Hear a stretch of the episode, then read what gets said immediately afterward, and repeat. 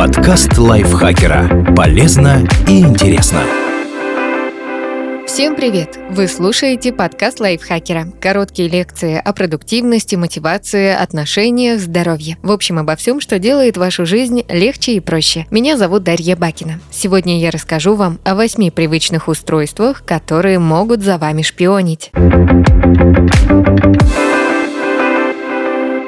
Робот-пылесос.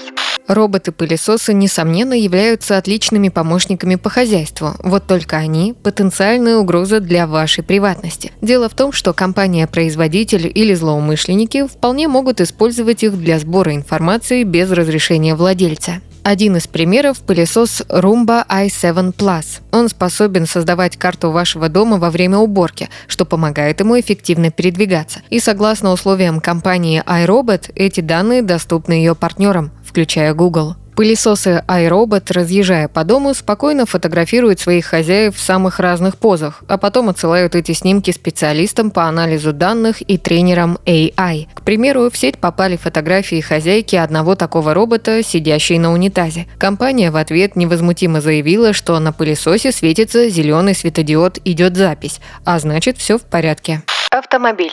Автомобиль – это неплохое средство не только для передвижения, но и для шпионажа. Современные умные модели напичканы разной электроникой, и если к ней получит доступ кто-то посторонний, машина расскажет много интересного о своем владельце. Проще всего следить за водителем через систему навигации и GPS. Данные о ваших поездках и местоположении собираются бортовым компьютером и направляются производителю автомобиля или третьей стороне для составления профиля вашего поведения на дороге. Это нужно, чтобы обучать искусственный интеллект вождению беспилотных машин. Другой пример. Обладающие автопилотами автомобили, например, Tesla Autopilot, GM Super Cruise и Nissan Pro Pilot Assist, могут самостоятельно двигаться по шоссе, но требуют от водителя готовности взять на себя управление в любой момент. И чтобы быть уверенными, что тот не уснул, а следит за дорогой, производители снабжают салон камерами, лидарами и инфракрасными датчиками, которые отслеживают деятельность человека и положение его тела. В Европе, например, все новые модели автомобилей с функцией автопилота должны быть оснащены такими системами, чтобы получить желанный пятизвездочный рейтинг безопасности от программы оценки новых машин.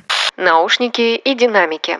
Большинство современных моделей наушников предусматривает микрофоны, чтобы использовать их для разговоров, а у некоторых устройств с функцией шумоподавления есть еще и дополнительные источники ввода звука. Они улавливают колебания окружающей среды, чтобы наушники могли создавать противофазный звук, который заглушает внешний шум. Так что если вредоносное ПО или хакер получит доступ к устройству, к которому подсоединены наушники, то сможет через них удаленно прослушивать владельца. Вдобавок таким трюком могут воспользоваться и поставщики таргетированной рекламы. Вы обронили в конфиденциальной обстановке, что у вас болит спина, и вдруг отовсюду начала вылезать реклама массажеров. Даже самые простые дешевые вкладыши безо всяких встроенных записывающих систем могут быть использованы хакерами или спецслужбами для слежки. Дело в том, что наушники и микрофоны выполняют похожие функции. Первые преобразуют электрические сигналы в звук, вторые – звук в электрические сигналы, и их можно легко переконфигурировать для действий в обратном направлении.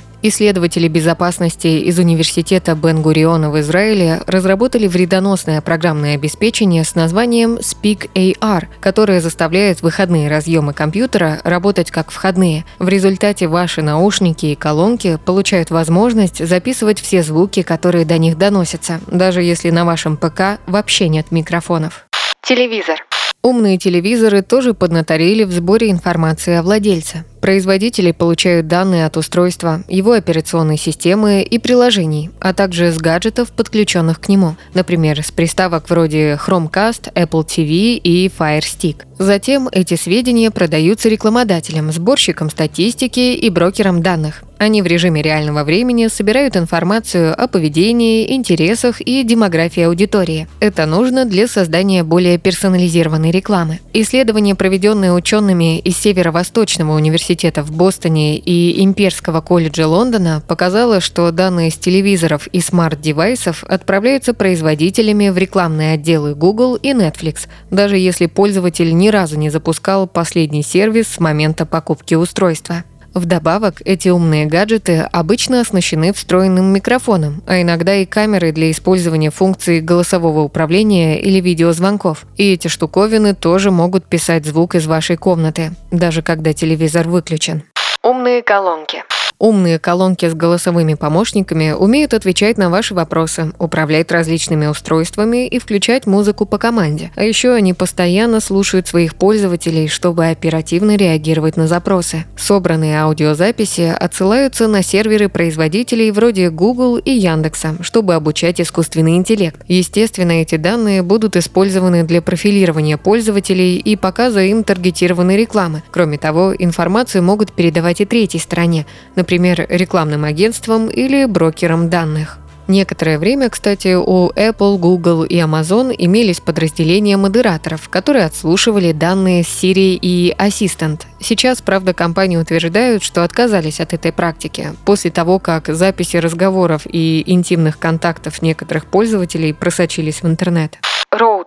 Довольно очевидно, что роутер является ключевым устройством в домашней сети, отвечающим за передачу данных между вашими гаджетами и интернетом. И он может быть использован производителем для анализа сетевого трафика, проходящего через него. Кроме того, хакеры, получившие доступ к маршрутизатору, смогут просматривать информацию о посещенных вами веб-сайтах, передаваемых файлах и сообщениях. Но еще более оригинальный способ использовать роутер для шпионажа – технология под названием Wi-Fi Sonar. Она позволяет создавать трехмерные изображения на основе испускаемых маршрутизатором радиоволн, то есть сигналов Wi-Fi. Ее разработали специалисты из университета Карнеги Мелана. Нужным образом настроенный роутер дает возможность хакеру буквально видеть сквозь стены. Конечно, нельзя рассмотреть какие-то мелкие детали на 3D-карте помещения, созданной при помощи сбора излучения Wi-Fi, отражающегося от людей и объектов. Но вот узнать количество человеческих фигур и то, в каких позах они находятся, вполне возможно. Примерно так же работал локатор Бэтмена в фильме «Темный рыцарь». Кто бы мог подумать, что выдуманная для кино технология окажется реализуемой на практике.